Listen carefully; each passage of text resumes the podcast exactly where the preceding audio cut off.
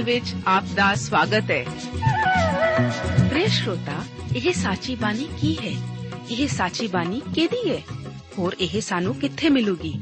ਸ਼ਰੋਤਾ, ਇਹ ਸਾਚੀ ਬਾਣੀ ਦਾ ਸਾਡੇ ਜੀਵਨ 'ਚ ਕੀ ਲਾਭ ਹੈ? ਇਹਦਾ ਸਾਡੇ ਜੀਵਨ 'ਚ ਕੀ ਮੋਲ ਹੈ? ਇਹ ਸਾਰੇ ਪ੍ਰਸ਼ਨਾਂ ਦਾ ਉੱਤਰ ਸਾਨੂੰ ਇੱਕੋ ਹੀ ਜਗ੍ਹਾ 'ਚ ਲੱਭ ਸਕਦਾ ਹੈ। ਹੋਰ ਉਹ ਹੈ ਜੀਵਿਤ ਵਚਨ, ਧਰਮ ਸ਼ਾਸਤਰ, ਬਾਈਬਲ।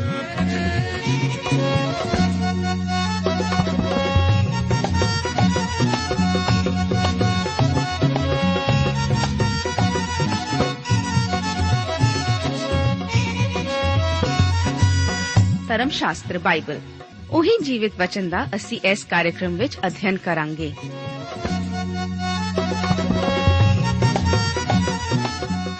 ਤੇ ਹੁਣ ਪਵਿੱਤਰ ਸ਼ਾਸਤਰ ਬਾਈਬਲ ਦਾ ਅਧਿਐਨ ਸ਼ੁਰੂ ਕਰਨ ਤੋਂ ਪਹਿਲਾਂ, ਆਈਏ ਅਸੀਂ ਆਪਣੇ ਮਨਾਂ ਨੂੰ ਤਿਆਰ ਕਰੀਏ ਇਸ ਭਜਨ ਦੁਆਰਾ।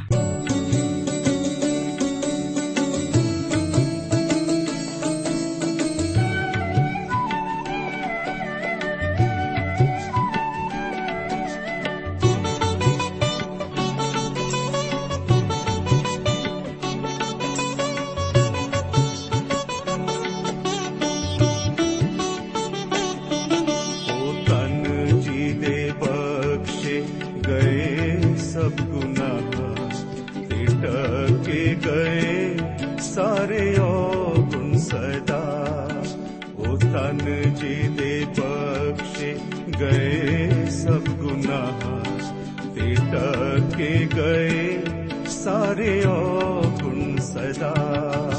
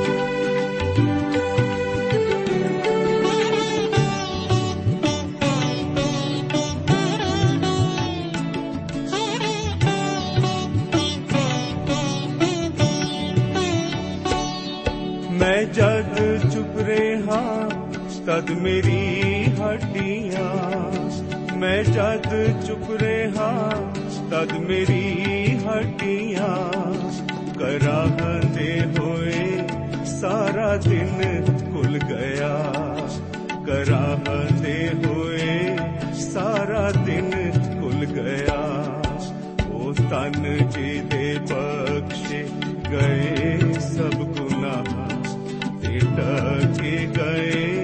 ਸਾਰੇ ਔਗੁਣ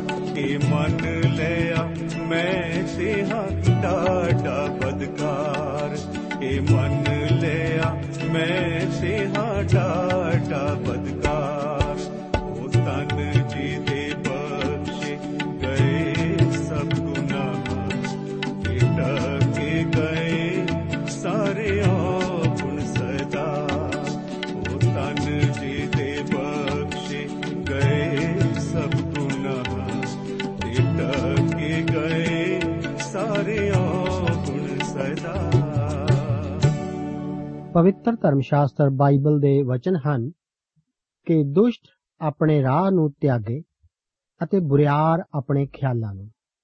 ਉਹ ਯਹੋਵਾ ਵੱਲ ਮੁੜੇ ਅਤੇ ਉਹ ਉਸ ਤੇ ਰਹਿਮ ਕਰੇਗਾ ਅਤੇ ਸਾਡੇ ਪਰਮੇਸ਼ਰ ਵੱਲ ਜੋ ਅਤ ਦਿਆਲੂ ਹੈ, ਕਿਉਂ ਜੋ ਮੇਰੇ ਖਿਆਲ, ਤੁਹਾਡੇ ਖਿਆਲ ਨਹੀਂ, ਨਾ ਤੁਹਾਡੇ ਰਾਹ, ਮੇਰੇ ਰਾਹ ਹਨ, ਯਹੋਵਾ ਦਾ ਵਾਕ ਹੈ। ਜਿਵੇਂ ਆਕਾਸ਼ ਧਰਤੀ ਤੋਂ ਉੱਚੇ ਹਨ, ਤਿਵੇਂ ਮੇਰੇ ਰਾਹ ਤੁਹਾਡੇ ਰਾਹਾਂ ਤੋਂ ਅਤੇ ਮੇਰੇ ਖਿਆਲ ਤੁਹਾਡੇ ਖਿਆਲਾਂ ਤੋਂ ਉੱਚੇ ਹਨ। ਪਿਆਰੇ ਅਜ਼ੀਜ਼ੋ, ਬਾਈਬਲ ਧਰਮ ਸ਼ਾਸਤਰ ਦੇ ਇਸ ਅਧਿਐਨ ਪ੍ਰੋਗਰਾਮ ਵਿੱਚ ਗਿਣਤੀ ਦੀ ਪੋਥੀ ਉਸ ਦਾ 17 ਅਤੇ 18 ਅਧਿਆਇਆਂ ਦਾ ਅਧਿਐਨ ਕਰਨ ਲਈ ਮੈਂ ਆਪ ਦਾ ਸਵਾਗਤ ਕਰਦਾ ਹਾਂ। 17 ਅਧਿਆਇ ਦਾ ਮੁੱਖ ਵਿਸ਼ਾ ਹਾਰੂਨ ਦੀ ਸੋਟੀ ਨਾਲ ਸੰਬੰਧਿਤ ਹੈ, ਜਿਸ ਵਿੱਚੋਂ ਕਿ ਕੂਮਲਾਂ ਨਿਕਲ ਪਈਆਂ ਸਨ। ਹੁਣ ਪਰਮੇਸ਼ਵਰ ਹਾਰੂਨ ਦੀ ਜਾਜਕਾਈ ਨੂੰ ਨਿਯੁਕਤ ਕਰਕੇ ਇਸ ਅਸਲੀਅਤ ਨੂੰ ਸਥਾਪਿਤ ਕਰਨ ਜਾ ਰਿਹਾ ਹੈ ਕਿ ਉਹ ਹੀ ਮਹਾਜਾਜਕ ਹੈ। ਉਹ ਇਸ ਨੂੰ ਦੁਬਾਰਾ ਜਿਉਣ ਨਾਲ ਸਥਾਪਿਤ ਕਰੇਗਾ। ਆਓ ਅਸੀਂ ਇਸ ਅਧਿਆਏ ਨੂੰ 1 ਤੋਂ 13 ਆਇਤਾਂ ਤੱਕ ਪੜ ਲਈਏ। ਲਿਖਿਆ ਹੈ, ਫਿਰ ਯਹੋਵਾ موسی ਨੂੰ ਬੋਲਿਆ ਇਸرائیਲੀਆਂ ਨੂੰ ਬੋਲ ਅਤੇ ਉਹਨਾਂ ਤੋਂ ਢਾਂਗੇ, ਘਰਾਣਿਆਂ ਭਰਤੀ ਲੈ। ਅਰਥਾਤ ਉਹਨਾਂ ਦੇ ਸਾਰਿਆਂ ਪ੍ਰਧਾਨਾਂ ਤੋਂ ਉਹਨਾਂ ਦੇ ਪਿਤਰਾਂ ਦੇ ਘਰਾਣਿਆਂ ਅਨੁਸਾਰ 12 ਢਾਂਗੇ ਲੈ ਅਤੇ ਹਰ ਮਨੁੱਖ ਦਾ ਨਾਮ ਉਸ ਦੇ ਢਾਂਗੇ ਉੱਤੇ ਲਿਖੀ। ਅਤੇ ਤੂੰ ਹਾਰੂਨ ਦਾ ਨਾਮ ਲੇਵੀ ਦੇ ਢਾਂਗੇ ਉੱਤੇ ਲਿਖੀ ਕਿਉਂ ਜੋ ਇੱਕ ਢਾਂਗਾ ਉਹਨਾਂ ਦੇ ਪਿਤਰਾਂ ਦੇ ਘਰਾਣਿਆਂ ਦੇ ਹਰ ਮੁਖੀਏ ਦੇ ਲਈ ਹੋਵੇ। ਅਤੇ ਉਹਨਾਂ ਨੂੰ ਮੰਡਲੀ ਦੇ ਤੰਬੂ ਵਿੱਚ ਉਸ ਸਾਖੀ ਅੱਗੇ ਜਿੱਥੇ ਮੈਂ ਤੈਨੂੰ ਮਿਲਦਾ ਹਾਂ, ਰੱਖ। ਅਤੇ ਐਉਂ ਹੋਵੇਗਾ ਕਿ ਉਸ ਮਨੁੱਖ ਦੇ ਢਾਂਗੇ ਤੋਂ ਜਿਹਨੂੰ ਮੈਂ ਚੁਣਾਂਗਾ, ਕੂਮਲੀਆਂ ਨਿਕਲ ਆਉਣਗੀਆਂ ਅਤੇ ਮੈਂ ਆਪਣੀ ਵੱਲੋਂ ਇਸਰਾਇਲ ਦੀ ਬੁੜਬੁੜਾਹਟ ਨੂੰ ਮੁਕਾ ਦਿਆਂਗਾ, ਜਿਹੜੀ ਉਹ ਤੁਹਾਡੇ ਵਿਰੁੱਧ ਬੁੜਬੁੜਾਉਂਦੇ ਹਨ। ਮੂਸਾ ਇਸرائیਲੀਆਂ ਨੂੰ ਇਉਂ ਬੋਲਿਆ ਅਤੇ ਉਹਨਾਂ ਦੇ ਸਾਰੇ ਪ੍ਰਧਾਨਾਂ ਨੇ ਉਹਨੂੰ ਢਾਂਗੇ ਦਿੱਤੇ। ਹਰ ਪ੍ਰਧਾਨ ਦਾ ਇੱਕ ਇੱਕ ਢਾਂਗਾ ਉਹਨਾਂ ਦੇ ਪਿਤਰਾਂ ਦੇ ਘਰਾਣਿਆਂ ਅਨੁਸਾਰ 12 ਢਾਂਗੇ ਅਤੇ ਹਾਰੂਨ ਦਾ ਢਾਂਗਾ ਉਹਨਾਂ ਦੇ ਢਾਂਗਿਆਂ ਦੇ ਵਿੱਚ ਸੀ। ਤਾਂ ਮੂਸਾ ਨੇ ਉਹਨਾਂ ਢਾਂਗਿਆਂ ਨੂੰ ਸਾਖੀ ਦੇ ਤੰਬੂ ਵਿੱਚ ਯਹੋਵਾ ਦੇ ਅੱਗੇ ਰੱਖਿਆ। ਤਾਂ ਐਉਂ ਹੋਇਆ ਕਿ ਅਗਲੇ ਦਿਨ ਮੂਸਾ ਸਾਖੀ ਦੇ ਤੰਬੂ ਵਿੱਚ ਗਿਆ ਅਤੇ ਵੇਖੋ, ਹਾਰੂਨ ਦਾ ਢਾਂਗਾ ਲੇਵੀ ਦੇ ਘਰਾਣੇ ਦਾ ਫੁੱਟ ਪਿਆ। ਅਤੇ ਉਸ ਨੂੰ ਕੂਮਲੀਆਂ ਨਿਕਲੀਆਂ ਹੋਈਆਂ ਸਨ ਅਤੇ ਫੁੱਲ ਨਿਕਲੇ ਹੋਏ ਸਨ ਅਤੇ ਬਦਾਮ ਲੱਗੇ ਹੋਏ ਸਨ। ਤਾਂ موسی ਸਾਰੇ ਢਾਂਗੇ ਯਹੋਵਾ ਦੇ ਅਗੋਂ ਬਾਹਰ ਇਸرائیਲੀਆਂ ਕੋਲ ਲਿਆਇਆ ਅਤੇ ਉਹਨਾਂ ਨੇ ਵੇਖੇ ਅਤੇ ਹਰ ਮਨੁੱਖ ਨੇ ਆਪਣਾ ਢਾਂਗਾ ਲਿਆ। ਤਾਂ ਯਹੋਵਾ ਨੇ موسی ਨੂੰ ਆਖਿਆ ਕਿ ਹਾਰੂਨ ਦਾ ਢਾਂਗਾ ਸਾਖੀ ਦੇ ਅੱਗੇ ਆਖੀਆਂ ਲਈ ਨਿਸ਼ਾਨ ਹੋਣ ਲਈ ਮੋੜ ਕੇ ਰੱਖ ਦੇ ਤਾਂ ਜੋ ਤੂੰ ਮੇਰੇ ਵਿਰੁੱਧ ਉਹਨਾਂ ਦੀ ਬੁੜਬੁੜਾਹਟ ਮੁਕਾ ਦੇਵੇਂ ਅਤੇ ਉਹ ਨਾ ਮਰਨ। موسی ਨੇ ਐਵੇਂ ਹੀ ਕੀਤਾ, ਜਿਵੇਂ ਯਹੋਵਾ ਨੇ ਉਹਨੂੰ ਹੁਕਮ ਦਿੱਤਾ ਸੀ, ਤਿਵੇਂ ਹੀ ਕੀਤਾ। ਉਪਰੰਤ ਇਸرائیਲੀਆਂ ਨੇ موسی ਨੂੰ ਆਖਿਆ ਕਿ ਵੇਖ, ਸਾਡੇ ਪ੍ਰਾਣ ਨਿਕਲ ਗਏ ਹਨ, ਅਸੀਂ ਨਾਸ ਹੋ ਗਏ ਹਾਂ, ਅਸੀਂ ਸਾਰੇ ਦੇ ਸਾਰੇ ਨਾਸ ਹੋ ਗਏ ਹਾਂ। ਜੋ ਕੋਈ ਯਹੋਵਾ ਦੇ ਡੇਰੇ ਦੇ ਨੇੜੇ ਜਾਂਦਾ, ਉਹ ਮਰ ਜਾਂਦਾ ਹੈ। ਕੀ ਅਸਾਂ ਸਾਰਿਆਂ ਦਾ ਨਾਸ ਹੋ ਜਾਵੇਗਾ? ਇਸرائیਲੀ ਹਾਰੂਨ ਦੇ ਵਿਰੁੱਧ ਬੁੜਬੁੜਾ ਰਹੇ ਸਨ ਕਿ ਸਿਰਫ ਉਹ ਹੀ ਪਰਮੇਸ਼ਵਰ ਦੇ ਅੱਗੇ ਲੋਕਾਂ ਦੀ ਪ੍ਰਤੀਨਿਧਤਾ ਨਹੀਂ ਕਰ ਸਕਦਾ। ਇਹ ਤਾਂ ਉਸ ਦੇ ਵਿਰੁੱਧ ਇੱਕ ਬਗਾਵਤ ਹੀ ਸੀ। ਹੁਣ ਪਰਮੇਸ਼ਵਰ ਇੱਕ ਖਾਸ ਵਿਧੀ ਨਾਲ ਉਸ ਦੀ ਜਾਜਕਾਈ ਨੂੰ ਨਿਯੁਕਤ ਕਰਦਾ ਹੈ। ਪਰਮੇਸ਼ਵਰ ਨੇ ਹਰ ਗੋਤ ਦੇ ਹਰ ਪ੍ਰਧਾਨ ਨੂੰ ਇੱਕ ਛਿਟੀ ਲਿਆਉਣ ਵਾਸਤੇ ਕਿਹਾ। ਇਹ ਛਿਟੀਆਂ ਰੇਗਿਸਤਾਨ ਵਿੱਚੋਂ ਲਈਆਂ ਗਈਆਂ ਸਨ। ਹੋ ਸਕਦਾ ਹੈ ਕਿ ਇਹ ਮੀਨਾਕਾਰੀ ਜਾਂ ਚਿੱਤਰਕਾਰੀ ਦੁਆਰਾ ਸੁੰਦਰ ਬਣਾਈਆਂ ਗਈਆਂ ਹੋਣ, ਤਾਂ ਇਹ ਤਾਂ ਸੁੱਕੀਆਂ ਹੋਈਆਂ ਸਨ। ਫਿਰ ਇਹਨਾਂ ਛਿਟੀਆਂ ਨੂੰ ਤੰਬੂ ਦੇ ਅੰਦਰ ਪਰਮੇਸ਼ਵਰ ਦੇ ਸਾਹਮਣੇ ਰੱਖਿਆ ਗਿਆ ਸੀ। ਹਾਰੂਨ ਦੀ ਛਿਟੀ ਵੀ ਦੂਸਰਿਆਂ ਦੀ ਛਿਟੀ ਦੇ ਨਾਲ ਹੀ ਸੀ। ਅਤੇ ਇਹ ਵੀ ਦੂਸਰਿਆਂ ਦੀਆਂ ਛਿਟੀਆਂ ਵਾਂਗ ਹੀ ਸੁੱਕੀ ਹੋਈ ਸੀ। ਪਰ ਹੁਣ ਵਾਪਰਿਆ ਕੀ ਸੀ? 8ਵੀਂ ਆਇਤ ਵਿੱਚ ਅਸੀਂ ਦੇਖਦੇ ਹਾਂ ਕਿ ਇਹ ਤਾਂ ਮੌਤ ਵਿੱਚੋਂ ਜ਼ਿੰਦਗੀ ਪਾਉਣਾ ਹੀ ਹੈ। ਹਾਰੂਨ ਦੀ ਜਾਜਕਾਈ ਦੁਬਾਰਾ ਜ਼ਿੰਦਾ ਹੋਣ ਦੁਆਰਾ ਪੱਕੀ ਕੀਤੀ ਗਈ ਸੀ। ਇਸ ਛਿਟੀ ਵਿੱਚ ਕੂੰਬਲਾਂ, ਫੁੱਲ ਅਤੇ ਫਲ ਲੱਗੇ ਸਨ, ਜੋ ਕਿ ਮੌਤ ਵਿੱਚੋਂ ਜ਼ਿੰਦਗੀ ਭਾਵ ਦੁਬਾਰਾ ਜ਼ਿੰਦਾ ਹੋਣਾ ਹੀ ਹੈ। ਬਸੰਤ ਦੇ ਸਮੇਂ, ਜਦੋਂ ਸਰਦੀਆਂ ਤੋਂ ਬਾਅਦ ਪੌਦਿਆਂ ਦੀਆਂ ਕੂੰਬਲਾਂ ਨਿਕਲੀਆਂ ਹਨ ਜਾਂ ਉਹ ਮੌਲਦੇ ਹਨ ਤਾਂ ਇਹ ਮੌਤ ਵਿੱਚੋਂ ਜੀਵਨ ਨੂੰ ਨਹੀਂ ਦਰਸਾਉਂਦਾ। ਨਾ ਹੀ ਕੋਈ ਅੰਡਾ ਅਜਿਹਾ ਕਰ ਸਕਦਾ ਹੈ, ਕਿਉਂਕਿ ਇਸ ਦੇ ਅੰਦਰ ਤਾਂ ਜੀਵਨ ਦੇ ਕੀਟਾਣੂ ਜੀਵਤ ਹੁੰਦੇ ਹਨ। ਮਸੀਹ ਦੇ ਦੁਬਾਰਾ ਜਿੰਦਾ ਹੋਣ ਦੀ ਪੂਰਨ ਤਸਵੀਰ ਤਾਂ ਹਾਰੂਨ ਦੀ ਉਂਗਰੀ ਹੋਈ ਛਿਟੀ ਹੀ ਹੈ। ਪ੍ਰਭੂ ਯੀਸ਼ੂ ਮਸੀਹ ਜੀ ਦੀ ਜਾਜਕਾਈ ਉਹਨਾਂ ਦੇ ਦੁਬਾਰਾ ਜ਼ਿੰਦਾ ਹੋਣ ਦੀ ਅਸਲੀਅਤ ਉੱਤੇ ਹੀ ਆਧਾਰਿਤ ਹੈ। ਇਬਰਾਨੀਆਂ ਦੀ ਪੱਤਰੀ ਦੇ 7 ਅਧਿਆਏ ਵਿੱਚ ਸਾਫ਼-ਸਾਫ਼ ਦੱਸਿਆ ਗਿਆ ਹੈ ਕਿ ਜੇਕਰ ਉਹ ਧਰਤੀ ਤੇ ਹੀ ਹੁੰਦਾ, ਤਦ ਉਹ ਇੱਕ ਜਾਜਕ ਨਹੀਂ ਸੀ ਹੋ ਸਕਦਾ। ਉਹ ਲੇਵੀਆਂ ਦੇ ਜਾਜਕਾਈ ਦੇ ਗੋਤ ਤੋਂ ਨਹੀਂ ਸੀ ਜਨਮਿਆ। ਉਸ ਦੇ ਦੁਬਾਰਾ ਜ਼ਿੰਦਾ ਹੋਣ ਨੇ ਹੀ ਉਸ ਨੂੰ ਜਾਜਕ ਬਣਾਇਆ। ਫਿਰ ਸਾਨੂੰ ਦੱਸਿਆ ਗਿਆ ਹੈ ਕਿ ਹਰ ਇੱਕ ਮਨੁੱਖ ਜਾਜਕ ਨਹੀਂ ਬਣ ਜਾਂਦਾ। ਇਬਰਾਨੀਆਂ ਦੀ ਪੱਤਰੀ ਉਸ ਦਾ 5 ਅਧਿਆਇ ਉਸ ਦੀ 4 ਆਇਤ ਦੇ ਵਚਨ ਹਨ ਕਿ ਕੋਈ ਆਪਣੇ ਆਪ ਇਹ ਇੱਜ਼ਤ ਨਹੀਂ ਲੈਂਦਾ ਹੈ। ਪਰ ਤਦੋਂ ਜਦ ਹਾਰੂਨ ਦੀ ਨਿਆਈ ਪਰਮੇਸ਼ਵਰ ਦਾ ਬੁਲਾਇਆ ਹੋਇਆ ਹੋਵੇ। ਹਾਰੂਨ ਪਰਮੇਸ਼ਵਰ ਦੁਆਰਾ ਬੁਲਾਇਆ ਹੋਇਆ ਜਾਜਕ ਸੀ। ਇਸ ਦਾ ਸਬੂਤ ਉਸ ਦੀ ਉਂਗਰੀ ਹੋਈ ਛਿਟੀ ਸੀ। ਭਾਵ ਦੁਬਾਰਾ ਜ਼ਿੰਦਾ ਹੋਣਾ। ਪ੍ਰਭੂ ਯੀਸ਼ੂ ਮਸੀਹ ਜੀ ਮੁਰਦਿਆਂ ਵਿੱਚੋਂ ਉਠਾਏ ਗਏ ਸਨ ਅਤੇ ਉਹ ਸਾਡੇ ਮਹਾਜਾਜਕ ਬਣ ਗਏ।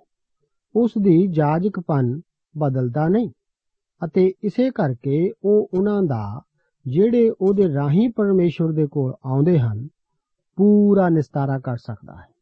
ਕਿਉਂ ਜੋ ਉਹ ਉਹਨਾਂ ਦੀ ਸਿਫਾਰਿਸ਼ ਕਰਨ ਨੂੰ ਸਦਾ ਜਿਉਂਦਾ ਹੈ। ਠੀਕ ਇਸ ਪਲ ਵੀ ਉਹ ਪਰਮੇਸ਼ਵਰ ਦੇ ਸੱਜੇ ਹੱਥ ਬਿਰਾਜਮਾਨ ਹੈ। ਉਹ ਉੱਥੇ ਅੱਜ ਮੇਰੇ ਅਤੇ ਆਪ ਦੇ ਵਾਸਤੇ ਹੈ। ਉਹਨਾਂ ਖਾਸ ਮਹਾਨ ਅਧਿਕਾਰਾਂ ਵਿੱਚੋਂ ਸਾਡੇ ਵਾਸਤੇ ਇੱਕ ਤਾਂ ਇਹ ਹੈ ਕਿ ਅਸੀਂ ਉਸ ਦੇ ਕੋਲ ਜਾਣ ਦੇ ਯੋਗ ਬਣਾਏ ਗਏ ਹਾਂ। ਉਹ ਸਾਡਾ ਮਹਾਨ ਮਹਾਜਾਜਕ ਹੈ, ਜੋ ਕਿ ਸਾਡੇ ਲਈ ਸਿਫਾਰਿਸ਼ ਕਰਦਾ ਹੈ। ਸੋ ਜਦੋਂ ਸਾਡਾ ਇੱਕ ਮਹਾਪ੍ਰਧਾਨ ਜਾਜਕ ਹੈ, ਜਿਹੜਾ ਆਕਾਸ਼ਾਂ ਤੋਂ ਪਾਰ ਲੰਘ ਗਿਆ, ਅਰਥਾਤ ਪਰਮੇਸ਼ਵਰ ਦਾ ਪੁੱਤਰ ਯੀਸੂ, ਤਾਂ ਆਓ ਅਸੀਂ ਆਪਣੇ ਕੀਤੇ ਹੋਏ ਇਕਰਾਰ ਉਤੇ ਪੱਕਿਆਂ ਰਹੀਏ। ਕਿਉਂ ਜੋ ਸਾਡਾ ਪ੍ਰਧਾਨ ਜਾਜਕ ਇਹੋ ਜਿਹਾ ਨਹੀਂ ਜੋ ਸਾਡੀਆਂ ਦੁਰਬਲਤਾਈਆਂ ਵਿੱਚ, ਸਾਡਾ ਦਰਦੀ ਨਾ ਹੋ ਸਕੇ। ਸਗੋਂ ਸਾਰੀਆਂ ਗੱਲਾਂ ਵਿੱਚ ਸਾਡੇ ਵਾਂਗੂ ਪਰਤਾਇਆ ਗਿਆ, ਪਰ ਉਹ ਪਾਪ ਤੋਂ ਰਹਿਤ ਰਿਹਾ। ਇਸ ਲਈ ਆਓ, ਅਸੀਂ ਕਿਰਪਾ ਦੇ ਸਿੰਘਾਸਣ ਦੇ ਅੱਗੇ ਦਲੇਰੀ ਨਾਲ ਚੱਲੀਏ। ਭਈ ਅਸੀਂ ਦਇਆ ਪ੍ਰਾਪਤ ਕਰੀਏ ਅਤੇ ਉਹ ਕਿਰਪਾ ਪਾਈਏ ਜੋ ਵੇਲੇ ਸਿਰ ਸਾਡੀ ਸਹਾਇਤਾ ਕਰੇ। ਮੇਰੇ ਦੋਸਤ, ਕੀ ਆਪ ਨੂੰ ਕਿਰਪਾ ਦੀ ਲੋੜ ਹੈ? ਕੀ ਆਪ ਨੂੰ ਅੱਜ ਮਦਦ ਦੀ ਲੋੜ ਹੈ? ਕੀ ਆਪ ਦਾ ਜੀਵਨ ਆਪ ਨੂੰ ਰੁੱਖਾ ਰੁੱਖਾ ਲੱਗ ਰਿਹਾ ਹੈ? ਕੀ ਇਹ ਰੁੱਖਾ ਕੌੜਾ ਅਤੇ ਬੇਸਵਾਦਲਾ ਜਾਪਦਾ ਹੈ? ਆਪ ਪ੍ਰਭੂ ਯੀਸ਼ੂ ਜੀ ਕੋਲ ਜਾਓ। ਉਹ ਆਪ ਵਾਸਤੇ ਆਪ ਦਾ ਪ੍ਰਧਾਨ ਮਹਾਜਾਜਕ ਸਵਰਗ ਵਿੱਚ ਹੈ। ਕੀ ਆਪ ਇਕੱਲਾਪਨ ਮਹਿਸੂਸ ਕਰਦੇ ਹੋ? ਉਸੇ ਦੇ ਕੋਲ ਜਾਓ। ਕੀ ਆਪ ਦਾ ਜੀਵਨ ਇੱਕ ਅਜਿਹਾ ਯੁੱਧ ਜਾਪਦਾ ਹੈ ਜਿਸ ਨੂੰ ਕਿ ਆਪ ਹਾਰ ਰਹੇ ਹੋ। ਜੀ, ਆਪ ਹਾਰ ਚੁੱਕੇ ਹੋ। ਉਸ ਦੇ ਕੋਲ ਜਾਓ। ਕੀ ਆਪ ਦਾ ਜੀਵਨ ਇੱਕ ਕਿਸੇ ਪ੍ਰੀਖਿਆ ਦੇ ਵਿਰੁੱਧ ਇਹੋ ਜਿਹੀ ਕਸ਼ਮਕਸ਼ ਹੈ ਜਿਸ ਉੱਤੇ ਆਪ ਜਿੱਤ ਪ੍ਰਾਪਤ ਨਹੀਂ ਕਰ ਰਹੇ? ਯੀਸ਼ੂ ਕੋਲ ਹੀ ਜਾਓ। ਕੀ ਆਪ ਦਾ ਜੀਵਨ ਆਪ ਨੂੰ ਇੱਕ ਭਿਆਨਕ ਗਲਤੀ ਜਾਪਦਾ ਹੈ? ਅਤੇ ਕੀ ਇੱਕ ਫੈਸਲਾ ਕਰਨ ਵਾਲੇ ਚੁਰਾਹੇ ਉੱਤੇ ਖੜੇ ਆਪਣੇ ਆਪ ਵਿੱਚ ਬੁੱਧੀ ਦੀ ਘਾਟ ਆਪ ਵੀ ਮਹਿਸੂਸ ਕਰ ਰਹੇ ਹੋ? ਕੀ ਆਪ ਦਾ ਜੀਵਨ ਸੋਤਾ ਇੱਕ ਡੁੱਬ ਚੁੱਕਾ ਹੈ? ਅੱਜ ਹੀ ਉਸੇ ਕੋਲ ਜਾਓ। ਉਹ ਆਪਣੇ ਦੁਬਾਰਾ ਜੀ ਉੱਠਣ ਕਰਕੇ ਸਾਡਾ ਪ੍ਰਧਾਨ ਮਹਾਜਾਜਕ ਹੈ। ਉਹ ਜ਼ਿੰਦਾ ਹੈ। ਅੱਜ ਵੀ ਉਹ ਸਾਡੇ ਵਾਸਤੇ ਸਵਰਗ ਵਿੱਚ ਵਿਰਾਜਮਾਨ ਹੈ। ਹਾਰੂਨ ਦੀ ਉਹ ਛਿਟੀ ਜਿਹੜੀ ਮੌਲ ਗਈ ਸੀ ਅਤੇ ਜਿਸ ਨੂੰ ਫੁੱਲ ਅਤੇ ਫਲ ਲੱਗੇ ਸਨ ਉਹ ਇੱਕ ਸਾਖੀ ਵਾਸਤੇ ਅਤੇ ਚਿੰਨ ਵਾਸਤੇ ਰੱਖੀ ਗਈ ਹੈ। ਇਹ ਛਿਟੀ ਉਹਨਾਂ ਤਿੰਨਾਂ ਚੀਜ਼ਾਂ ਵਿੱਚੋਂ ਇੱਕ ਸੀ, ਜੋ ਕਿ ਨੇਮ ਦੇ ਸੰਦੂਕ ਵਿੱਚ ਰੱਖੀਆਂ ਗਈਆਂ ਸਨ। ਇਬਰਾਨੀਆਂ ਦੀ ਪੱਤਰੀ, ਉਸ ਦਾ 9 ਅਧਿਆਇ ਉਸ ਦੀ 4 ਆਇਤ ਦੇ ਵਚਨ ਹਨ ਕਿ ਜਿਹਦੇ ਵਿੱਚ ਧੂਪ ਤਖਾਉਣ ਦੀ ਸੁਨਹਿਰੀ ਜਗਵੇਦੀ ਸੀ ਅਤੇ ਨੇਮ ਦਾ ਸੰਦੂਕ ਜਿਹੜਾ ਆਲੇ ਦੁਆਲਿਓਂ ਸੋਨੇ ਨਾਲ ਮੜਿਆ ਹੋਇਆ ਸੀ ਜਿਸ ਵਿੱਚ ਮਨ ਦਾ ਭਰਿਆ ਹੋਇਆ ਇੱਕ ਸੋਨੇ ਦਾ ਡੱਬਾ ਅਤੇ ਹਾਰੂਨ ਦੀ ਛਿਟੀ, ਜਿਸ ਵਿੱਚੋਂ ਲਗਰਾਂ ਫੁੱਟ ਨਿਕਲੀਆਂ ਅਤੇ ਨੇਮ ਦੀਆਂ ਪੱਟੀਆਂ। ਪੱਥਰ ਦੀਆਂ ਪੱਟੀਆਂ ਜਿਨ੍ਹਾਂ ਉੱਤੇ 10 ਹੁਕਮ ਲਿਖੇ ਹੋਏ ਸਨ, ਮਨ ਦਾ ਭਾਂਡਾ ਅਤੇ ਇਹ ਛਿਟੀ ਤੰਬੂ ਵਿੱਚ, ਸਾਖੀ ਦੇ ਸੰਦੂਕ ਵਿੱਚ ਰੱਖੀਆਂ ਗਈਆਂ ਸਨ। ਇਸ ਛਿਟੀ ਨੇ ਹਮੇਸ਼ਾ ਹਮੇਸ਼ਾ ਵਾਸਤੇ ਹਾਰੂਨ ਦੀ ਜਾਜਕਾਈ ਦੇ ਸਵਾਲ ਨੂੰ ਪੱਕਿਆਂ ਕਰ ਦਿੱਤਾ ਸੀ। ਇਸ ਦੇ ਨਾਲ ਅਸੀਂ ਹੁਣ 18 ਅਧਿਆਇ ਵਿੱਚ ਦਾਖਲ ਹੁੰਦੇ ਹਾਂ। ਇਸ ਅਧਿਆਇ ਦਾ ਮੁੱਖ ਵਿਸ਼ਾ ਜਾਜਕਾਈ ਦੇ ਪੱਕਿਆਂ ਕਰਨ ਨਾਲ ਸੰਬੰਧਿਤ ਹੈ। ਇਸ ਤੋਂ ਪਹਿਲਾਂ ਅਸੀਂ ਕੋਰਾ ਦੀ ਅਤੇ 250 ਪ੍ਰਧਾਨਾਂ ਦੁਆਰਾ ਮੂਸਾ ਅਤੇ ਹਾਰੂਨ ਨੂੰ ਪਰਮੇਸ਼ਵਰ ਦੁਆਰਾ ਦਿੱਤੇ ਅਖਤਿਆਰ ਦੇ ਖਿਲਾਫ ਬਗਾਵਤ ਕਰਨ ਬਾਰੇ ਦੇਖ ਰਹੇ ਸੀ। ਕਿਉਂਕਿ ਇਹ ਬਗਾਵਤ ਤਾਂ ਪਰਮੇਸ਼ਵਰ ਦੇ ਖਿਲਾਫ ਹੀ ਸੀ। ਇਸ ਕਰਕੇ ਪਰਮੇਸ਼ਵਰ ਨੇ ਕੋਰਾ ਅਤੇ ਉਸ ਦੇ ਸਾਥੀਆਂ ਨੂੰ ਸਖਤ ਸਜ਼ਾ ਦਿੱਤੀ ਸੀ। ਇਸ ਕਰਕੇ ਹੁਣ ਸਾਰੇ ਡੇਰੇ ਵਿੱਚ ਬੁੜਬੁੜਾਹਟ ਸੀ। ਉਹ ਮਹਿਸੂਸ ਕਰਦੇ ਰਹੇ ਸਨ ਕਿ ਇਹ ਸਜ਼ਾ ਤਾਂ ਬਹੁਤ ਜ਼ਿਆਦਾ ਸਖਤ ਸੀ। ਨਾਲੇ ਇਹ ਬਗਾਵਤ ਕਰਨ ਵਾਲੇ ਵੀ ਤਾਂ ਇਸرائیਲੀਆਂ ਵਿੱਚੋਂ ਖਾਸ ਮੰਨੇ ਜਾਣ ਵਾਲੇ ਮਨੁੱਖ ਹੀ ਸਨ। ਕਿਉਂਕਿ ਇੱਕ ਨਰਮ ਦਿਲ ਇਸرائیਲੀ ਆਤਮਿਕ ਗੱਲਾਂ ਦੀ ਸਮਝ ਨਹੀਂ ਰੱਖ ਸਕਦਾ। ਇਸੇ ਕਰਕੇ ਉਹਨਾਂ ਨੇ موسی ਵਿੱਚ ਹੀ ਕਸੂਰ ਕੱਢਿਆ ਪਰ ਜਿਸ ਤਰ੍ਹਾਂ ਹਨਾਨੀਆਂ ਅਤੇ ਸਫੀਰਾ ਦੀ ਮੌਤ ਲਈ ਸ਼ਿਮਾਉਨ ਪਤਰਸ ਜ਼ਿੰਮੇਵਾਰ ਨਹੀਂ ਸੀ ਇਸੇ ਤਰ੍ਹਾਂ ਇਹਨਾਂ ਵਿਰੋਧੀਆਂ ਨੂੰ ਮਾਰਨ ਵਾਲਾ ਵੀ موسی ਨਹੀਂ ਸੀ ਮੇਰਾ ਵਿਚਾਰ ਹੈ ਕਿ ਜੋ ਕੁਝ ਵਾਕਿਆਤ ਹੋਇਆ ਇਸ ਸਭੇ ਬਾਰੇ ਤਾਂ موسی ਖੁਦ ਵੀ ਹੈਰਾਨ ਸੀ ਲੋਕਾਂ ਦੇ ਬੁੜਬੁੜਾਉਣ ਕਰੇ ਗਏ ਉਹਨਾਂ ਉੱਤੇ ਬਵਾਹ ਪਈ ਸੀ ਹਾਰੂਨ ਅਸਲ ਵਿੱਚ ਮੋਇਆਂ ਅਤੇ ਜਿਉਂਦਿਆਂ ਦੇ ਵਿਚਕਾਰ ਖੜਾ ਸੀ, ਜੋ ਉਹਨਾਂ ਲਈ ਬੇਨਤੀ ਕਰ ਰਿਹਾ ਸੀ। ਫਿਰ ਪਰਮੇਸ਼ਵਰ ਨੇ ਦੁਬਾਰਾ ਜੀ ਉੱਠਣ ਦੁਆਰਾ ਹਾਰੂਨ ਦੀ ਜਾਜਕਾਈ ਦਾ ਸਬੂਤ ਦਿੱਤਾ। ਉਸਨੇ ਅਜਿਹਾ ਹਾਰੂਨ ਦੀ ਛਿਟੀ ਦੇ ਅੰਗੂਰ ਨਿਕਲਣ, ਫੁੱਲ ਅਤੇ ਫਲ ਲੱਗਣ ਦੁਆਰਾ ਕੀਤਾ ਸੀ। ਹੁਣ ਪਰਮੇਸ਼ਵਰ ਜਾਜਕ ਨੂੰ ਪੱਕਿਆਂ ਕਰਨਾ ਜ਼ਰੂਰੀ ਹੀ ਸਮਝਦਾ ਹੈ। 18 ਅਧਿਆਏ ਉਸ ਦੀ 1 ਤੋਂ 3 ਆਇਤ ਅਤੇ 18 ਆਇਤ ਤੋਂ 26 ਆਇਤਾਂ ਵਿੱਚ ਪਰਮੇਸ਼ਵਰ ਅਤੇ ਲੇਵੀਆਂ ਦੀ ਪਦਵੀ ਅਤੇ ਜ਼ਿੰਮੇਵਾਰੀਆਂ ਨੂੰ ਪੱਕਿਆਂ ਕਰਨ ਦਾ ਜ਼ਿਕਰ ਇਸ ਤਰ੍ਹਾਂ ਹੈ। ਇਸ ਵਚਨ ਦੇ ਹਿੱਸੇ ਵਿੱਚ ਅਸੀਂ ਦੇਖਦੇ ਹਾਂ, ਲਿਖਿਆ ਹੈ, ਫਿਰ ਯਹੋਵਾ ਨੇ ਹਾਰੂਨ ਨੂੰ ਆਖਿਆ, ਕਿ ਤੂੰ ਅਤੇ ਤੇਰੇ ਪੁੱਤਰ ਅਤੇ ਤੇਰੇ ਪਿਤਾ ਦਾ ਘਰਾਣਾ ਤੇਰੇ ਸੰਗ ਪਵਿੱਤਰ ਸਥਾਨ ਦੀ ਬਦੀ ਨੂੰ ਚੁੱਕੋਗੇ ਅਤੇ ਤੂੰ ਔਰ ਤੇਰੇ ਸੰਗ, ਤੇਰੇ ਪੁੱਤਰ ਆਪਣੀ ਜਾਜਕਾਈ ਦੀ ਬਦੀ ਨੂੰ ਚੁੱਕੋਗੇ। ਅਤੇ ਆਪਣੇ ਭਰਾਵਾਂ ਨੂੰ ਵੀ ਜਿਹੜੇ ਲੇਵੀ ਦੇ ਗੋਤ ਦੇ ਅਤੇ ਤੇਰੇ ਪਿਓ ਦੇ ਗੋਤ ਦੇ ਹਨ, ਆਪਣੇ ਨੇੜੇ ਲਿਆ ਕੇ ਉਹ ਤੇਰੇ ਨਾਲ ਮਿਲ ਕੇ ਤੇਰੀ ਟਹਿਲ ਸੇਵਾ ਕਰਨ। ਪਰ ਤੂੰ ਅਤੇ ਤੇਰੇ ਸੰਗ, ਤੇਰੇ ਪੁੱਤਰ ਸਾਖੀ ਦੇ ਤੰਬੂ ਦੇ ਅੱਗੇ ਰਹੋ। ਤਾਂ ਜੋ ਉਹ ਤੇਰੀ ਜ਼ਿੰਮੇਵਾਰੀ ਨੂੰ ਅਤੇ ਸਾਰੇ ਤੰਬੂ ਦੀ ਜ਼ਿੰਮੇਵਾਰੀ ਨੂੰ ਸਾਂਭਣ, ਪਰੰਤੂ ਪਵਿੱਤਰ ਸਥਾਨ ਦੇ ਭਾਂਡਿਆਂ ਕੋਲ ਅਤੇ ਜਗਵੇਦੀ ਕੋਲ ਉਹ ਨਾ ਆਉਣ ਕਿ ਉਹ ਮਰ ਨਾ ਜਾਣ। ਇਸ ਤੋਂ ਅੱਗੇ 18 ਆਇਤ ਤੋਂ ਲੈ ਕੇ 26 ਆਇਤਾਂ ਦੇ ਵਚਨ ਇਸ ਪ੍ਰਕਾਰ ਹਨ। ਉਹਨਾਂ ਦਾ ਮਾਸ ਤੇਰਾ ਹੋਵੇਗਾ, ਜਿਵੇਂ ਹਿਲਾਇਆ ਹੋਇਆ ਸੀਨਾ ਅਤੇ ਸੱਜੀ ਰਾਣ ਤੇਰੇ ਹਨ। ਸਾਰੀਆਂ ਪਵਿੱਤਰ ਚੀਜ਼ਾਂ ਦੀਆਂ ਚੁੱਕਣ ਵਾਲੀਆਂ ਭੇਟਾਂ, ਜਿਹੜੀਆਂ ਇਸرائیਲੀ ਯਹੋਵਾ ਲਈ ਚੁੱਕਣ, ਮੈਂ ਤੈਨੂੰ ਅਤੇ ਤੇਰੇ ਪੁੱਤਰਾਂ ਅਤੇ ਤੇਰੀਆਂ ਧੀਆਂ ਨੂੰ ਤੇਰੇ ਨਾਲ ਸਦਾ ਦੇ ਹੱਕ ਲਈ ਦਿੱਤੀਆਂ ਹਨ। ਇਹ ਲੂਣ ਦਾ ਸਦਾ ਦਾ ਨੇਮ ਯਹੋਵਾ ਅੱਗੇ ਤੇਰੇ ਲਈ ਅਤੇ ਤੇਰੀ ਅੰਸ ਲਈ ਹੋਵੇ, ਤਾਂ ਯਹੋਵਾ ਨੇ ਹਰੂਨ ਨੂੰ ਆਖਿਆ, ਉਹਨਾਂ ਦੀ ਧਰਤੀ ਵਿੱਚ ਕੋਈ ਵਿਰਸਾ ਨਾ ਲਵੇਂ, ਨਾ ਉਹਨਾਂ ਵਿੱਚ ਤੇਰਾ ਕੋਈ ਹਿੱਸਾ ਹੋਵੇਗਾ। ਤੇਰਾ ਹਿੱਸਾ ਅਤੇ ਤੇਰਾ ਵਿਰਸਾ ਇਸرائیਲੀਆਂ ਵਿੱਚ ਮੈਂ ਹਾਂ। ਅਤੇ ਵੇਖੋ ਲੇਵੀਆਂ ਲਈ ਮੈਂ ਇਸرائیਲੀਆਂ ਦੇ ਸਾਰਿਆਂ ਦਸਵੰਦਾਂ ਨੂੰ ਉਹਨਾਂ ਦੇ ਵਿਰਸੇ ਵਿੱਚ ਉਸ ਟੈਲ ਸੇਵਾ ਦੇ ਬਦਲੇ ਜਿਹੜੀ ਉਹ ਮੰਡਲੀ ਦੇ ਤੰਬੂ ਵਿੱਚ ਕਰਦੇ ਹਨ ਦਿੱਤਾ ਹੈ। ਅਤੇ ਅੱਗੇ ਨੂੰ ਇਸرائیਲੀ ਮੰਡਲੀ ਦੇ ਤੰਬੂ ਦੇ ਨੇੜੇ ਨਾ ਆਉਣ, ਮਤੇ ਉਹ ਪਾਪ ਚੁੱਕਣ ਅਤੇ ਮਰ ਜਾਣ। ਪਰ ਲੇਵੀ ਮੰਡਲੀ ਦੇ ਤੰਬੂ ਦੀ ਟਹਿਲ ਸੇਵਾ ਕਰਨ ਅਤੇ ਉਹ ਆਪਣੀ ਬਦੀ ਆਪ ਚੁੱਕਣ। ਇਹ ਤੁਹਾਡੀਆਂ ਪੀੜ੍ਹੀਆਂ ਤੀਕ ਸਦਾ ਦੀ ਵਿਧੀ ਹੋਵੇ, ਪਰ ਇਸرائیਲੀਆਂ ਦੇ ਵਿੱਚ ਉਹ ਵਿਰਸਾ ਨਾ ਪਾਉਣਗੇ। ਕਿਉਂ ਜੋ ਇਸرائیਲੀਆਂ ਦੇ ਦਸਵੰਧ ਨੂੰ ਜਿਹੜਾ ਉਹ ਯਹੋਵਾ ਲਈ ਚੁੱਕਣ ਦੀ ਭੇਂਟ ਕਰਕੇ ਲਿਆਉਂਦੇ ਹਨ, ਮੈਂ ਲੇਵੀਆਂ ਨੂੰ ਵਿਰਸੇ ਵਿੱਚ ਦਿੱਤਾ ਹੈ। ਇਸ ਲਈ ਮੈਂ ਉਹਨਾਂ ਨੂੰ ਆਖਿਆ ਕਿ ਉਹ ਇਸرائیਲੀਆਂ ਵਿੱਚ ਵਿਰਸਾ ਨਾ ਪਾਉਣਗੇ। ਯਹੋਵਾ موسی ਨੂੰ ਬੋਲਿਆ, ਲੇਵੀਆਂ ਨੂੰ ਆਖ ਕੇ ਜਦ ਤੁਸੀਂ ਇਸرائیਲੀਆਂ ਤੋਂ ਦਸਵੰਧ ਲੈਂਦੇ ਹੋ, ਜਿਹੜਾ ਮੈਂ ਤੁਹਾਨੂੰ ਉਹਨਾਂ ਵੱਲੋਂ ਤੁਹਾਡੇ ਵਿਰਸੇ ਵਿੱਚ ਦਿੱਤਾ ਹੈ, ਤਾਂ ਤੁਸੀਂ ਯਹੋਵਾ ਲਈ ਉਸ ਤੋਂ ਚੁੱਕਣ ਦੀ ਭੇਂਟ ਚੜਾਓ ਅਰਥਾਤ ਦਸਵੰਧ ਦਾ ਦਸਵੰਧ ਪਰਮੇਸ਼ਵਰ ਲੇਵੀਆਂ ਨੂੰ ਦੱਸਦਾ ਹੈ ਕਿ ਜੋ ਕੁਝ ਵੀ ਵਾਪਰਿਆ ਹੈ, ਉਹ ਉਸ ਲਈ ਜ਼ਿੰਮੇਵਾਰ ਹੈ। ਅਸੀਂ ਯਾਦ ਰੱਖੀਏ ਕਿ ਕੋਰਾ ਇੱਕ ਲੇਵੀ ਸੀ। ਇਹ ਬਗਾਵਤ ਲੇਵੀਆਂ ਦੇ ਗੋਤ ਵਿੱਚੋਂ ਹੀ ਭੜਕੀ ਸੀ। ਇਹ ਤਾਂ ਬਹੁਤ ਹੀ ਭਿਆਨਕ ਸੀ। ਇਸ ਬਾਰੇ ਪਰਮੇਸ਼ਵਰ ਲੇਵੀਆਂ ਨੂੰ ਹੀ ਜ਼ਿੰਮੇਵਾਰ ਠਹਿਰਾਉਂਦਾ ਹੈ। ਦੋਸਤੋ, ਆਪ ਅਤੇ ਮੈਂ ਅੱਜ ਆਪਣੀ ਮਸੀਹੀ ਗਵਾਹੀ ਲਈ, ਆਪਣੇ ਪਰਿਵਾਰਾਂ ਲਈ ਅਤੇ ਆਪਣੀ ਕਲੀਸਿਆ ਲਈ ਜ਼ਿੰਮੇਵਾਰ ਹਾਂ।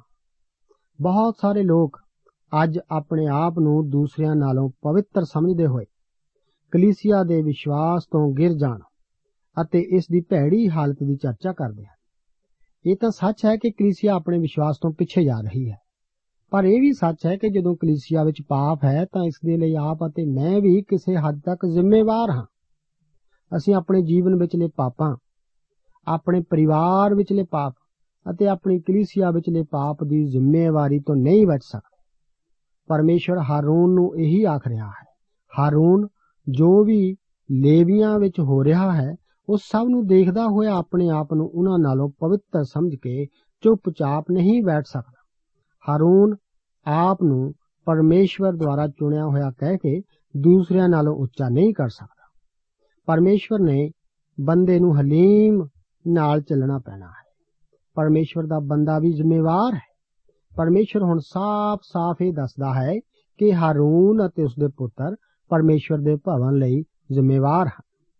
ਪਰਮੇਸ਼ਵਰ ਜਾਜਕਾਂ ਦੀਆਂ ਬਲੀਆਂ ਦੇ ਹਿੱਸੇ ਦਾ ਜ਼ਿਕਰ ਵੀ ਕਰਦਾ ਹੈ। ਇਹਨਾਂ ਭੇਟਾਂ ਜਾਂ ਬਲੀਆਂ ਦੇ ਹਿੱਸੇ ਦੁਆਰਾ ਹੀ ਉਹਦੀ ਜੀਵਕਾ ਦਾ ਆਧਾਰ ਬਣਾਇਆ ਜਾਂਦਾ ਸੀ। ਹਿਲਾਉਣ ਦੀ ਭੇਂਟ ਸਮੁੱਚੇ ਤੌਰ ਤੇ ਜਾਜਕ ਨੂੰ ਹੀ ਦਿੱਤੀ ਜਾਂਦੀ ਸੀ। ਇਹ ਹੋਮ ਦੀ ਭੇਂਟ ਨਾ ਹੋ ਕੇ ਜਾਜਕ ਨੂੰ ਹੀ ਦੇਣ ਵਾਸਤੇ ਸੀ। 19 ਆਇਤ ਵਿੱਚ ਇੱਕ ਨੇਮ ਦੇ ਪੱਕਿਆਂ ਕਰਨ ਦੀ ਵਿਧੀ ਦਾ ਜ਼ਿਕਰ ਹੈ। ਲੂਣ ਰੋਜ਼ਾਨਾ ਦੇ ਭੋਜਨ ਦਾ ਇੱਕ ਹਿੱਸਾ ਸੀ। ਅਤੇ ਪਰਮੇਸ਼ਵਰ ਨੂੰ ਦਿੱਤੀਆਂ ਜਾਣ ਵਾਲੀਆਂ ਬਲੀਆਂ ਵਿੱਚ ਵੀ ਇਸਤੇਮਾਲ ਕੀਤਾ ਜਾਂਦਾ ਸੀ। ਇੱਕ ਲੂਣ ਦਾ ਨੇਮ, ਇੱਕ ਨਿਤ ਦੀ ਜ਼ਿੰਮੇਵਾਰੀ ਦਾ ਨੇਮ ਬਣ ਜਾਂਦਾ ਸੀ। ਹਾਰੂਨ ਅਤੇ ਲੇਵੀਆਂ ਨੂੰ ਜ਼ਮੀਨ ਵਿੱਚੋਂ ਕੋਈ ਭਾਗ ਨਹੀਂ ਸੀ ਦਿੱਤਾ ਗਿਆ। ਨਾ ਖੇਤ, ਨਾ ਅੰਗੂਰਾਂ ਦੇ ਬਾਗ ਅਤੇ ਨਾ ਜੈਤੂਨ ਦੀ ਖੇਤੀ ਉਹਨਾਂ ਵਾਸਤੇ ਸੀ। ਪਰਮੇਸ਼ਰ ਖੁਦ ਹੀ ਉਹਨਾਂ ਦਾ ਭਾਗ ਸੀ ਕੀ ਮੈਂ ਇਸ ਨੂੰ ਅੱਜ ਦੇ ਸਮੇਂ ਬਾਰੇ ਸਾਫ਼-ਸਾਫ਼ ਲਾਗੂ ਕਰਨ ਬਾਰੇ ਦੱਸ ਸਕਦਾ ਹਾਂ। ਕਲੀਸਿਆ ਦੇ ਲੋਕਾਂ ਨੂੰ ਪ੍ਰਚਾਰਕ ਵਾਸਤੇ ਦੇਣਾ ਚਾਹੀਦਾ ਹੈ, ਜੋ ਕਿ ਆਪ ਵਾਸਤੇ ਰੂਹਾਨੀ ਭੋਜਨ ਲਿਆਉਂਦਾ ਹੈ। ਜੋ ਵਿਅਕਤੀ ਇਹ ਕੰਮ ਕਰਦਾ ਹੈ, ਉਹ ਨਾ ਤਾਂ ਖੇਤੀ ਤੇ ਅਤੇ ਨਾ ਹੀ ਕੋਈ ਦਫ਼ਤਰੀ ਕੰਮ ਕਰ ਸਕਦਾ ਹੈ। ਇਹ ਬਹੁਤ ਦੁੱਖ ਦੀ ਗੱਲ ਹੈ ਕਿ ਕਈ ਲੋਕਾਂ ਨੂੰ ਜੋ ਕਿ ਕਲੀਸਿਆ ਜਾਂ ਮਿਸ਼ਨ ਦੇ ਖੇਤਰ ਵਿੱਚ ਸੇਵਾ ਕਰਦੇ ਹਨ, ਉਹਨਾਂ ਨੂੰ ਕੋਈ ਕੰਮ ਧੰਦਾ ਆਪਣਾ ਗੁਜ਼ਾਰਾ ਕਰਨ ਵਾਸਤੇ ਕਰਨਾ ਪੈਂਦਾ ਹੈ। ਇਸ ਨਾਲ ਸੇਵਾ ਵਿੱਚ ਵਿਘਨ ਪੈਂਦਾ ਹੈ। ਕਲੀਸਿਆ ਦਾ ਕੰਮ ਵੀ ਰੁਕਦਾ ਹੈ। ਪਰਮੇਸ਼ਵਰ ਨੇ ਲੇਵੀਆਂ ਦੀ ਮਦਦ ਦਾ ਹੁਕਮ ਦਿੱਤਾ ਸੀ ਅਤੇ ਕਲੀਸਿਆ ਨੂੰ ਵੀ ਪਾਸਵਾਨ ਲਈ ਦੇਣਾ ਚਾਹੀਦਾ ਹੈ। ਮੈਂ ਇਹ ਜਾਣਦਾ ਹਾਂ ਕਿ ਜ਼ਰੂਰਤਾਂ ਦੀ ਪੂਰਤੀ ਵਾਸਤੇ ਪਰਮੇਸ਼ਵਰ ਵੱਲ ਤੱਕਣਾ ਕਿੰਨਾ ਮੁਸ਼ਕਲ ਹੈ। ਪਰ ਇਹ ਇੱਕ ਅਦਭੁਤ ਗੱਲ ਵੀ ਹੈ। ਭਾਵੇਂ ਮੇਰੀ ਸੇਵਾ ਦੇ ਪਿਛਲੇ ਕਈ ਸਾਲਾਂ ਦੇ ਦੌਰਾਨ ਵਿਸ਼ਵਾਸ ਦੀ ਪਰਖ ਦੇ ਕਈ ਮੌਕੇ ਆਏ, ਪਰ ਇਹੋ ਜਿਹੀ ਸਥਿਤੀ ਵਿੱਚ ਰਹਿਣਾ ਬਹੁਤ ਹੀ ਅਦਭੁਤ ਹੈ। ਮੈਂ ਇਸ ਗੱਲ ਦੀ ਗਵਾਹੀ ਦਿੰਦਾ ਹਾਂ ਕਿ ਪਰਮੇਸ਼ਰ ਬਹੁਤ ਦਿਆਲੂ ਹੈ। ਉਹ ਇਸ ਵਿਚਾਰੇ ਨਿਮਾਣੇ ਪ੍ਰਚਾਰਕ ਲਈ ਬਹੁਤ ਭਲਾਈ ਕਰਦਾ ਰਿਹਾ ਹੈ। ਦਾਊਦ ਆਖਦਾ ਹੈ ਕਿ ਯਹੋਵਾ ਮੇਰੇ ਵਿਰਸੇ ਦਾ ਅਤੇ ਮੇਰੇ ਕਟੋਰੇ ਦਾ ਭਾਗ ਹੈ, ਤੂੰ ਮੇਰੇ ਵਿਰਸੇ ਦਾ ਰਖਵਾਲਾ ਹੈ। ਪਰਮੇਸ਼ਵਰ ਨੂੰ ਆਪਣਾ ਭਾਗ ਬਣਾਉਣਾ ਬਹੁਤ ਹੀ ਅਦਭੁਤ ਹੈ। ਇਹ ਸੱਚਮੁੱਚ ਹੀ ਇੱਕ ਮਹਿਮਾਮਈ ਸਥਿਤੀ ਹੈ। ਪਰਮੇਸ਼ਰ ਲੇਵੀਆਂ ਨੂੰ ਇਸੇ ਸਥਿਤੀ ਵਿੱਚ ਰੱਖਦਾ ਹੈ। ਉਹ ਵਿਸ਼ਵਾਸ ਦੁਆਰਾ ਜੀਉਂਦੇ ਹਨ। ਉਹ ਮੰਡਲੀ ਦੇ ਤੰਬੂ ਦੀ ਸੇਵਾ ਕਰਦੇ ਹੋਏ ਇਸرائیਲੀਆਂ ਦੀ ਦਸਵੰਦ ਦੁਆਰਾ ਮਦਦ ਪਾਉਂਦੇ ਸਨ। ਇਸ ਦਾ ਅਰਥ ਇਹ ਸੀ ਕਿ ਲੇਵੀ ਵਿਸ਼ਵਾਸ ਦੁਆਰਾ ਜ਼ਿੰਦਾ ਸਨ। ਪਰ ਇਹ ਸਾਡੇ ਵਾਸਤੇ ਕਈ ਨਿਯਮਾਂ ਦਾ ਆਧਾਰ ਹੈ, ਜਿਨ੍ਹਾਂ ਦੁਆਰਾ ਸਾਨੂੰ ਜੀਉਣਾ ਚਾਹੀਦਾ ਹੈ। ਇਹ ਇਹਨਾਂ ਪ੍ਰਸ਼ਨ ਚਿੰਨ੍ਹਾਂ ਲਗਾਏ ਖੇਤਰਾਂ ਵਿੱਚ ਸਾਡੀ ਰਾਸਤਾ ਦਿਖਾਉਣ ਵਾਲੇ ਨਕਸ਼ੇ ਦੀ ਤਰ੍ਹਾਂ ਮਦਦ ਕਰਦੇ ਹਨ। ਪਰਮੇਸ਼ਵਰ ਲੇਵੀਆਂ ਨੂੰ ਉਹਨਾਂ ਦੇ ਸਾਰੇ ਹਿੱਸੇ ਦਾ ਦਸਵੰਧ ਦੇਣ ਦਾ ਹੁਕਮ ਦਿੰਦਾ ਹੈ। ਮੈਂ ਆਪ ਨੂੰ ਦੱਸ ਦੇਵਾਂ ਕਿ ਹਰ ਮਸੀਹੀ ਸੇਵਕ ਨੂੰ ਵੀ ਪ੍ਰਭੂ ਦੀ ਸੇਵਾ ਵਾਸਤੇ ਦੇਣਾ ਚਾਹੀਦਾ ਹੈ। ਉਸ ਨੂੰ ਆਪਣੀ ਕਲੀਸਿਆ ਵਿੱਚ ਅਤੇ ਕਲੀਸਿਆ ਦੀਆਂ ਸੇਵਾਵਾਂ ਵਾਸਤੇ ਦੇਣਾ ਚਾਹੀਦਾ ਹੈ। ਭੇਟ ਦਾ ਡੱਬਾ। ਕਲੀਸਿਆ ਦੇ ਸੇਵਕਾਂ ਅੱਗੇ ਵੀ ਲਿਜਾਣਾ ਚਾਹੀਦਾ ਹੈ। ਕਿ ਉਹ ਵੀ ਇਸ ਭੇਟ ਦੇਣ ਦੇ ਮਾਮਲੇ ਵਿੱਚ ਇੱਕ ਮਿਸਾਲ ਦੂਸਰਿਆਂ ਲਈ ਬਣ।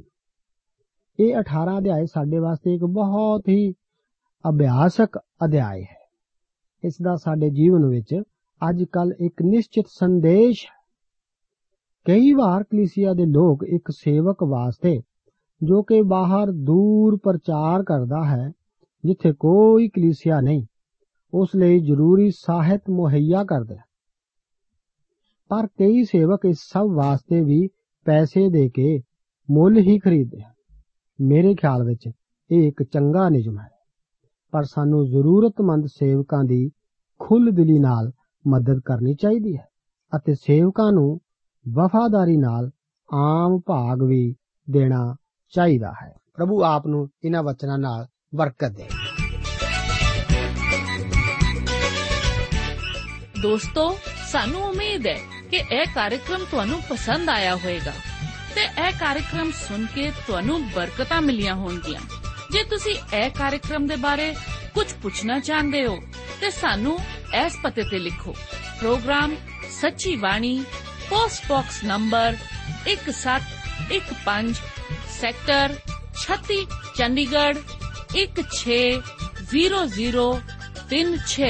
160036 ਪਤਾ ਇੱਕ ਵਾਰ ਫੇਰ ਸੁਣ ਲਓ program Sachi Bani post box number 1715 sector 36 Chandigarh 160036 ਸਾਡਾ ਈਮੇਲ ਪਤਾ ਹੈ punjabi.ttb@twr.in ਪਤਾ ਇੱਕ ਵਾਰ ਫੇਰ ਸੁਣ ਲਓ punjabi.ttb@twr.in ਹੁਣ ਸਾਡੇ ਪ੍ਰੋਗਰਾਮ ਦਾ ਸਮੇਂ ਸਮਾਪਤ ਹੁੰਦਾ ਹੈ।